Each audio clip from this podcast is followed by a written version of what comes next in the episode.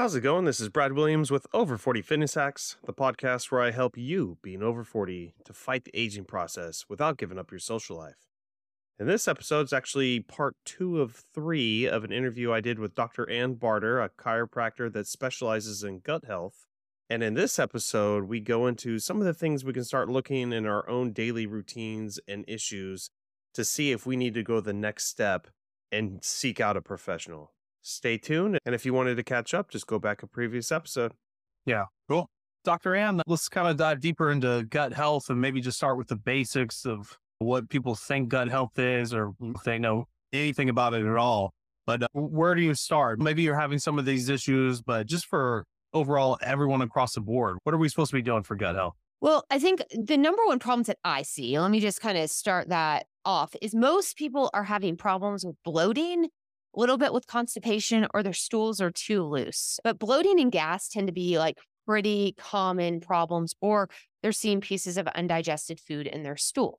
So that's generally what comes in the office to see me. And so that's where I generally get to start.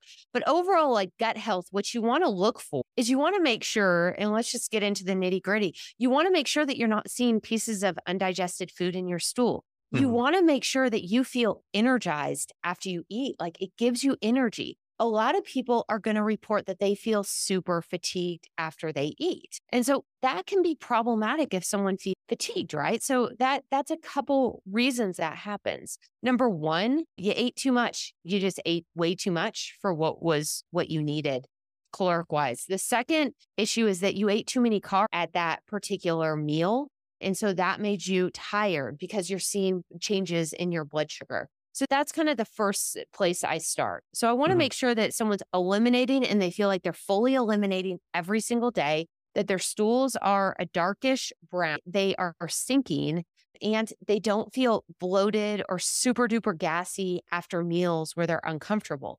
So Or I kind of go through through those screening questions to kind of see what's going on barring any sort of other extraneous like skin issues or depression issues. I also want to know what their stress levels look like because we know that stress affects the gut pretty dramatically. So if someone is wicked stressed out and they're like, well, yeah, I mean, I'm I don't go to the bathroom at all. I mean, most people think it's pretty normal to go to the bathroom every 3 days. They think if they have a bowel movement every 3 days, it's normal. It's not. You're constipated. So we want to look at stress levels because you think about what happens when you're super stressed out right?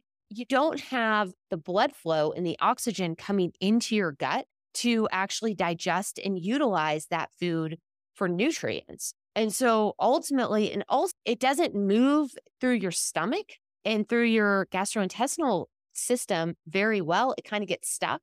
And it's sort of like how I equate it is you've really cleaned your entire house. You never took out the trash and you haven't taken out the trash for a couple weeks. Like things are going to brew, you're going to be gassy, you're going to be bloated, you're going to get start to get leaky gut, you're going to have a hard time absorbing those nutrients.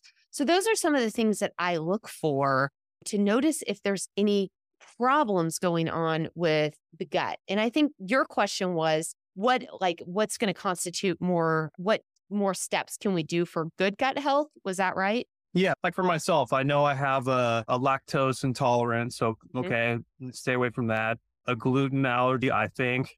But when I eat non gluten type foods, I feel amazing. And so, just like you said, as I'm eating my meals, I like journal everything. And I feel really good after this meal. I feel really good after this workout. And that's how I kind of live my life. But more of like, okay, I'm feeling good. I mean, I don't really know how well my gut health is of absorption. How do I optimize it or how do I check it?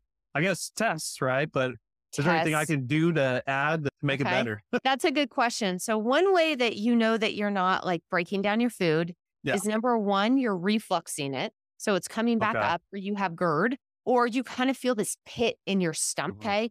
Another way that you know you're not digesting it well is that you see pieces of undigested food in your stool. I have people come in and they're like, I'm constantly on a anti candida cleanse. I'm constantly on a parasitic cleanse. I'm constantly doing this. You shouldn't have to constantly be doing X, Y, and Z.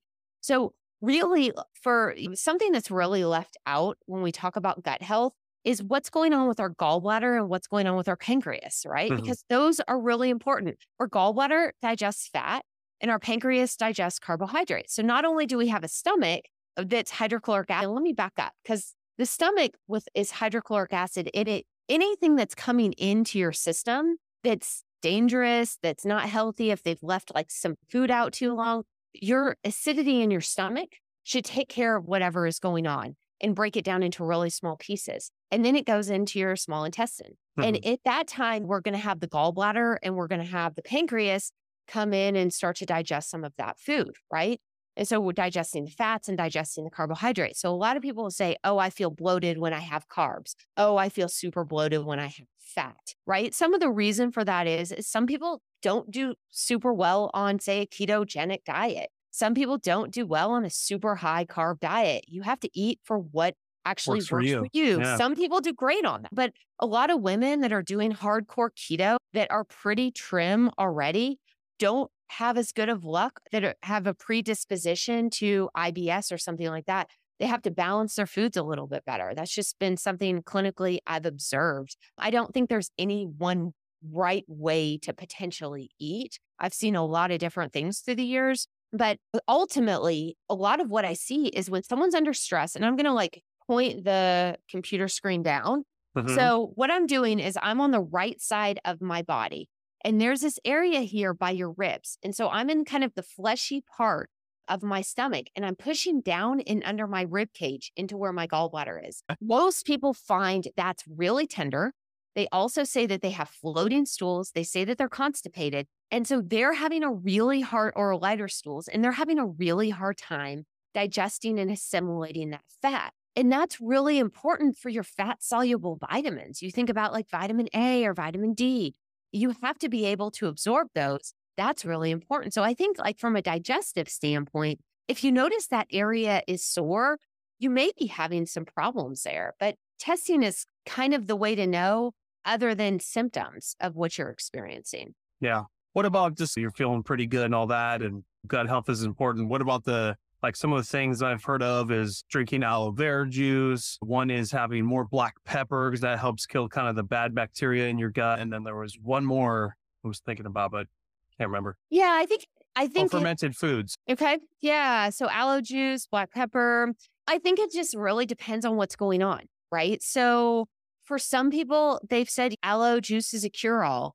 It depends on like what part you're using of the aloe plant. For some people, that really promotes bowel movements when they're constipated. Mm. For other people, it promotes some healing because aloe can be very healing. If you have a raging potential parasite or something like that, will the aloe help it? I don't know if that's going to be the right treatment for you. I mean, potentially, but I don't know. That's probably not how I would treat it do you have dysbiosis in your gut? I mean, maybe. And so, so maybe some antimicrobial things will be super duper helpful in that situation. I generally will mix up the antimicrobials that I use depending on what's going on. So, for example, if someone is constipated versus if they have diarrhea, I'm going to do different antimicrobial herbs that kind of work differently. If someone has an H. pylori infection in their stomach, I'm going to do something very different, just depending. But there's no real right way to do that. I just kind of what I've seen through the years that's been pretty helpful,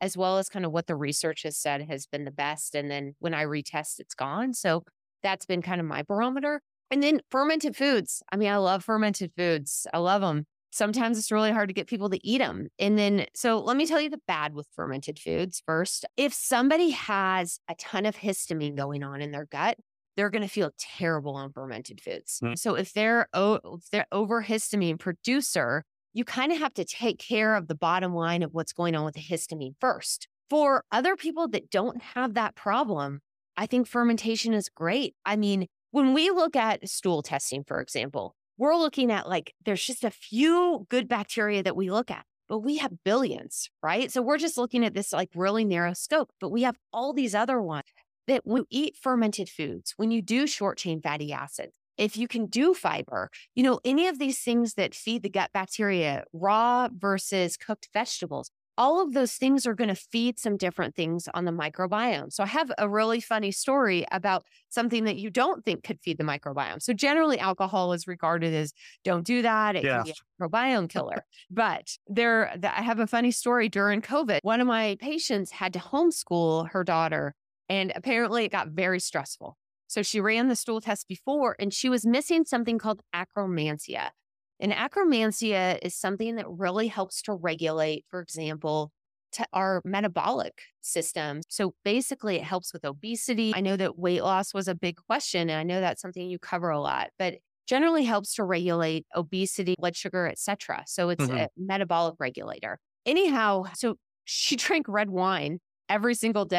And when she came back a year later and we reran the stool test, her akkermansia was off the charts. So, long story short, darker colored grapes as well as like red fruit helps to regulate this portion of the microbiome. So when you're doing kind of some of those raw versus fermented, it really helps to balance out akkermansia. And I've done a lot of supplements through the years to help bring up akkermansia. And honestly, just doing grapes, pomegranates, and a little bit of red wine has been a pretty big game changer. Wow. That's kind of the thing. Like, you really don't know what's going on there unless you get the detective on the case and check. Some people should be drinking red wine, some should not, and some should unfermented not. So you really just just starting, it sounds like listen to your body every time you put something in, and that'll give you at least a start. And then for more serious problems, you know, you need help. I think we've become so disconnected with what's going on, right? And I'll ask somebody like your food journal is like a perfect thing. Your food and like what feels good with a workout, etc.